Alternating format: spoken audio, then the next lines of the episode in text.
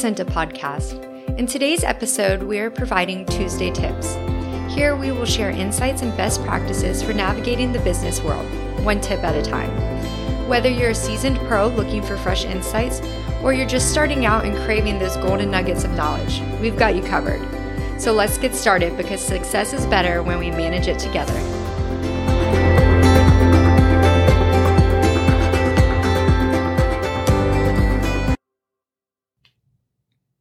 Welcome to Tuesday Tips. We are your host, Ali Schultz. And Joe Motes. And today we're diving deep into one of the most important aspects of any successful business recruiting top talent. Whether you're a small business owner, a manager, or part of a large HR team, you'll want to tune in for the actionable strategies and insights we're sharing today. So let's jump on in. Yeah, yeah. Excited that we are talking about a topic that I'm excited about, and that is my profession. Uh, for those listeners who uh, may have missed it in some of our other episodes, I am the director of talent acquisition here at SENTA. So, me and my team, uh, we partner with our practices and our leadership and, in staffing the organization, and it's exciting because we play a direct part in building the team and, and culture here here at SENTA and uh, and we're a fun team. I don't know, Ali, if you'll you'll agree with that, but I think you guys have a reputation of being pretty fun. Yeah, I think so too. So for Tuesday tips today, uh, we're really going to be talking about a few areas. We want to keep this simple. We want to give you some uh, really good meat and potatoes to take away with you uh, today. So we're going to be talking about some of the key things that you need to be thinking about in building successful recruiting strategies or uh, fe- effective in your uh, recruiting efforts.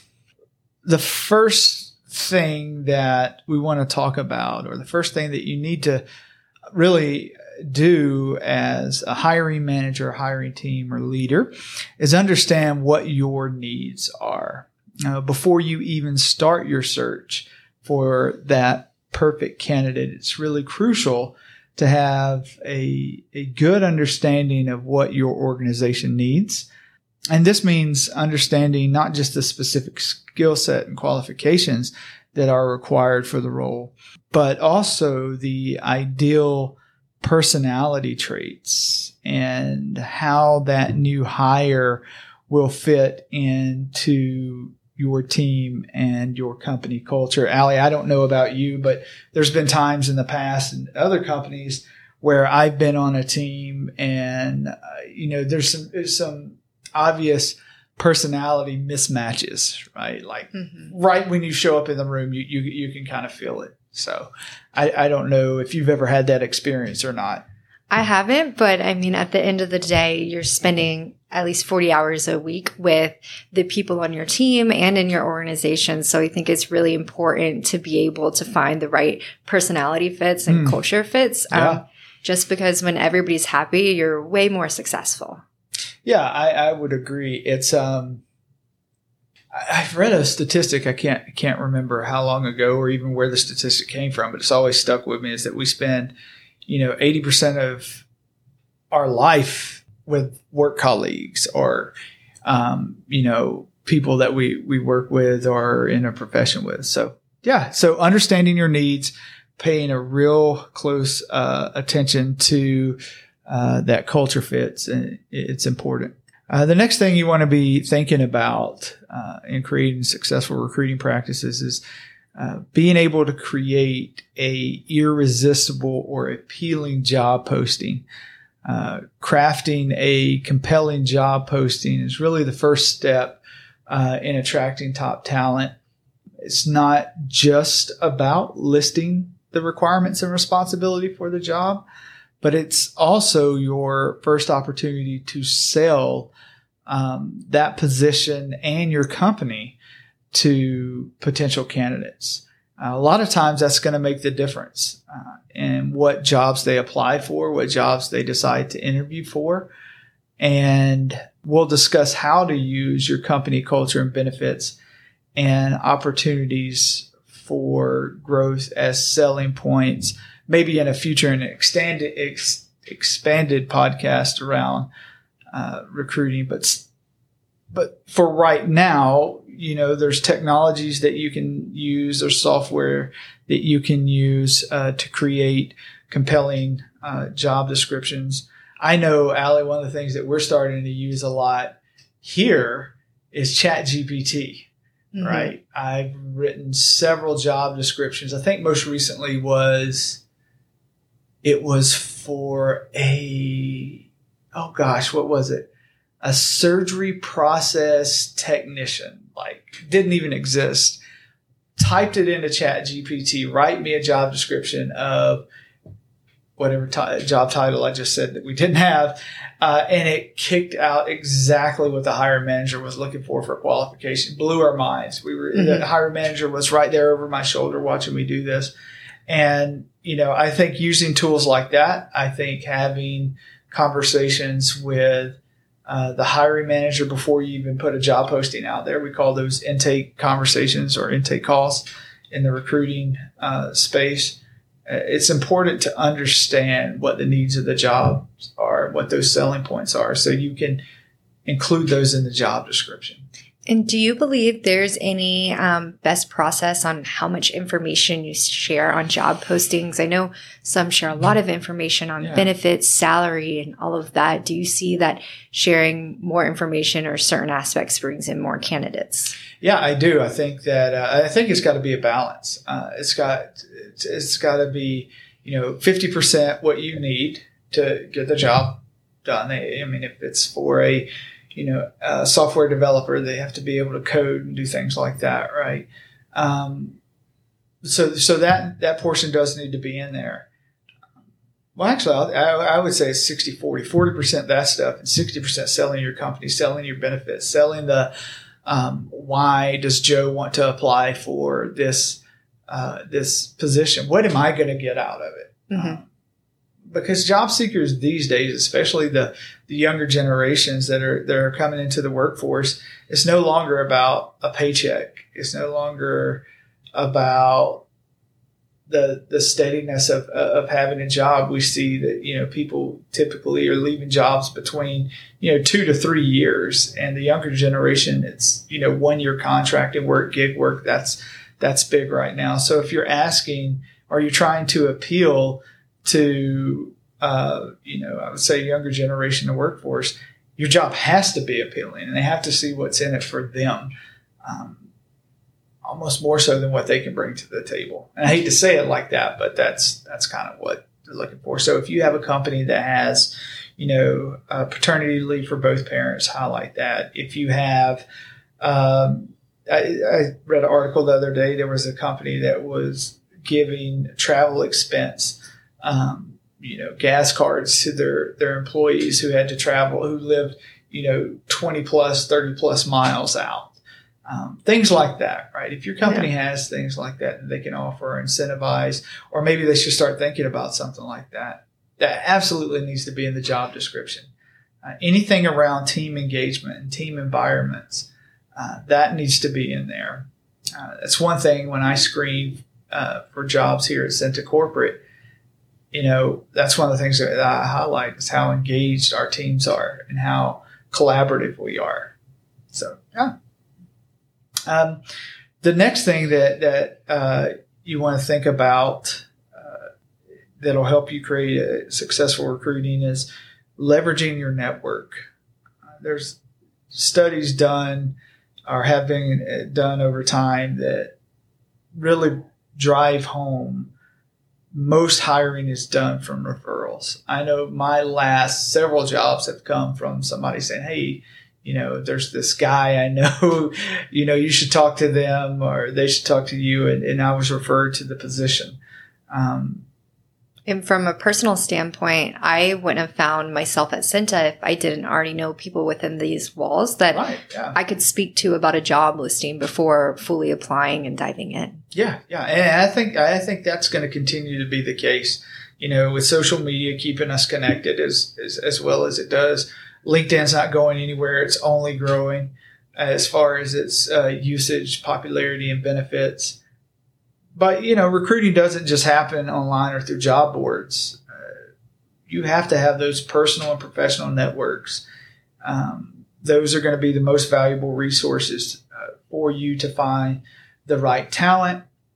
Um, I will say that I think most people don't leverage tools like LinkedIn like they should. It's, mm-hmm. um, I think maybe my, myself included when I first started LinkedIn, for example, I have, you know, over 10,000 connections. Obviously I don't have a, a relationship with 10,000 people. Yeah. Um, but having these, these, uh, th- this networking uh, ability and leveraging it is, um, if you have a large network in LinkedIn or some other social media platform or GroupMe or something like that, make time to actually connect with people. Uh, invite them for a virtual coffee, or if they're local to your your area, have a you know a on-site coffee or, or a meeting or something like that.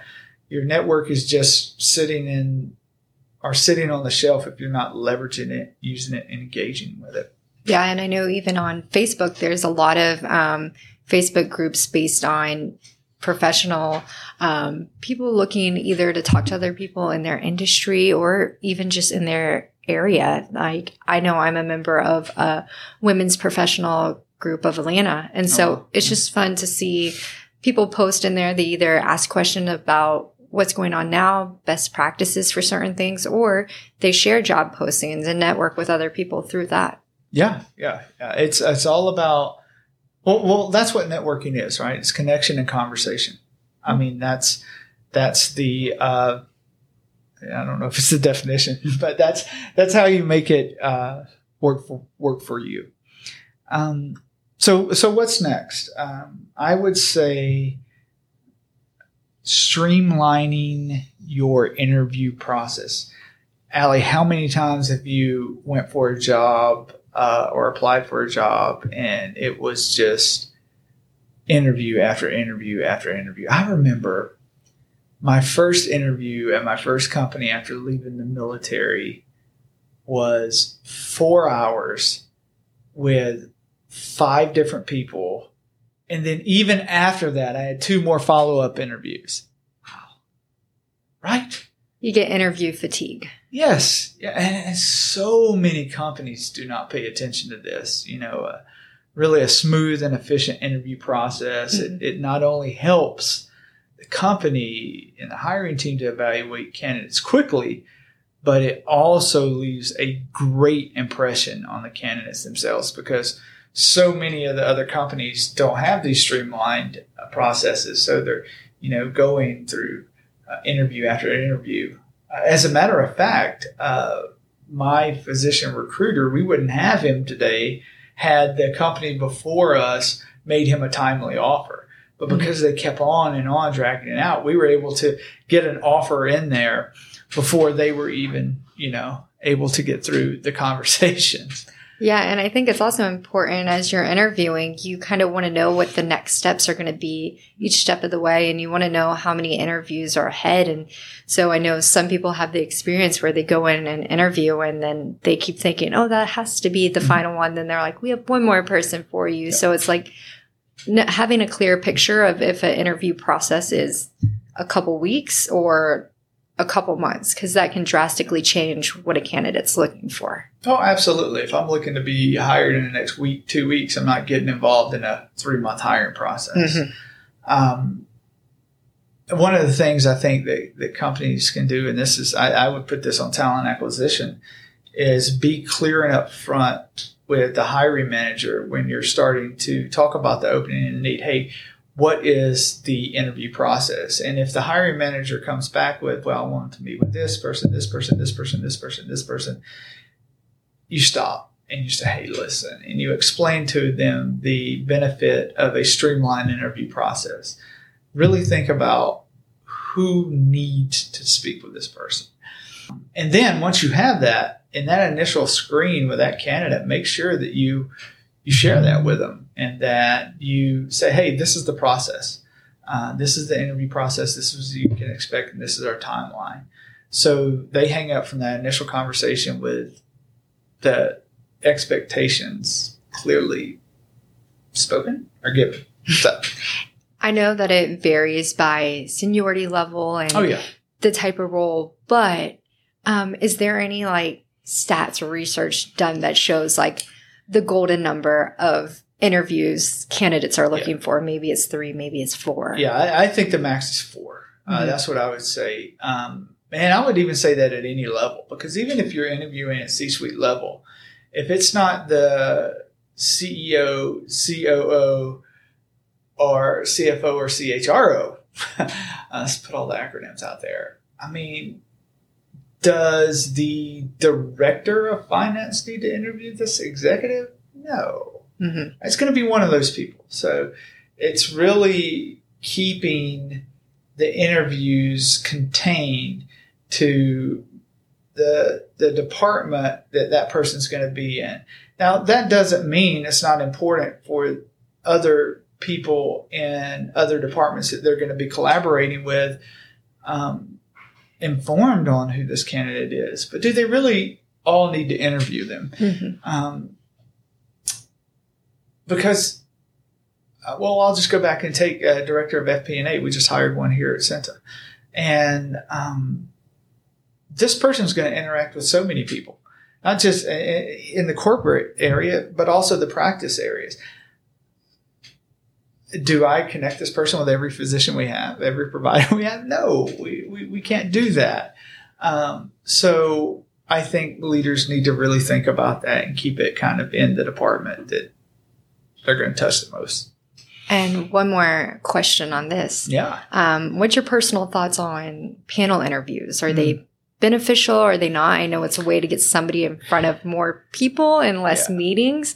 Um, yeah, I, I think they can can be beneficial. I think it's important that uh, there be a structure to the panel. For instance, if it's a four person panel, okay, um, each person should evaluate a, a, segment of that person's fit. And what I mean by that is uh, one person will focus on behavioral type questions around uh, maybe the team fit or company culture fit. Uh, one person will ask questions around their technical experience. Mm-hmm. Um, and then the third or fourth person will ask questions around their interests, their passions, and what they're looking for. Right. So if you segment it uh, off that way, I think what it does is um, mitigates the chance of interviewers going off on a tangent based off their what they need the candidate to mm-hmm. be. Right. It's yeah. we're evaluating the whole candidate here. So yes, I do think they're valuable. They just need to be structured. Um, so the last thing to, or the last tip, if you will, to to share here, and for those who are in sales listening, will appreciate this is is close the deal, right? Uh, coffee's for closers, as they say, and we want to drink a lot of coffee. Once you have found that right candidate, it's essential to close the deal quickly and efficiently. What we get hung up in a lot of times is at this process, once the interviews are done, candidates get ghosted for like two weeks. And they're like, what is going on? Um, and that should never happen. That should never happen. Um, the best way to go about closing the deal quickly is have an offer in mind before that candidate even interviews. Like, you know what your salary is going to be. You mm-hmm. know what your bonus potential is going to be. Like you know what that compensation package is for that role. You wouldn't have this person on site interviewing if if you didn't know they already fit within that. So if well, hopefully if your recruiting team does their job, that that that uh, won't be the case. But being timely and getting an offer out to them um, you should not go more than 24 48 hours without giving feedback. You shouldn't go more than a week without fully dispositioning the candidate. Like, yeah, we're going to move you forward. We want to extend you an offer. Or if you do still have a laborious uh, interview uh, process, what that next step, what those next mm-hmm. steps are. Yeah, yeah, I think uh, closing the deal quickly is crucial to candidate experience, to employer branding, or to, to you know your employer brand when it comes to comes to hiring. Um, so, uh, if we have closing thoughts uh, around the topics that we we touched on today, um, recruiting the right talent, um, it's really uh, a science and an art. It's about understanding your needs, creating that uh, irresistible job posting, leveraging your network to find the talent you need, and conducting effective interviews that leads to a very fast close and a great candidate experience in, in getting your hires in a timely manner. And remember, every hire can make a significant impact uh, to your organization. Talent acquisition and recruiting is the gateway. Uh, so it's so crucial to get it right. And we hope that these tips have helped you uh, or will help you in your talent search.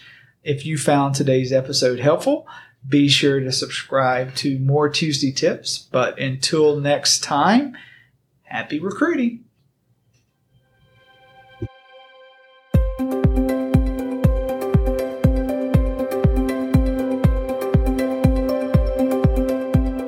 Thank you for listening to this episode of Tuesday Tips. If you have any questions, comments, or suggestions for future topics, please reach out to us at marketing at sentapartners.com. To learn more about SENTA Partners, visit sentapartners.com. And remember to share our podcast with others who might benefit from these insights. We'll see you next time for more tips and strategies to help you succeed in the business world.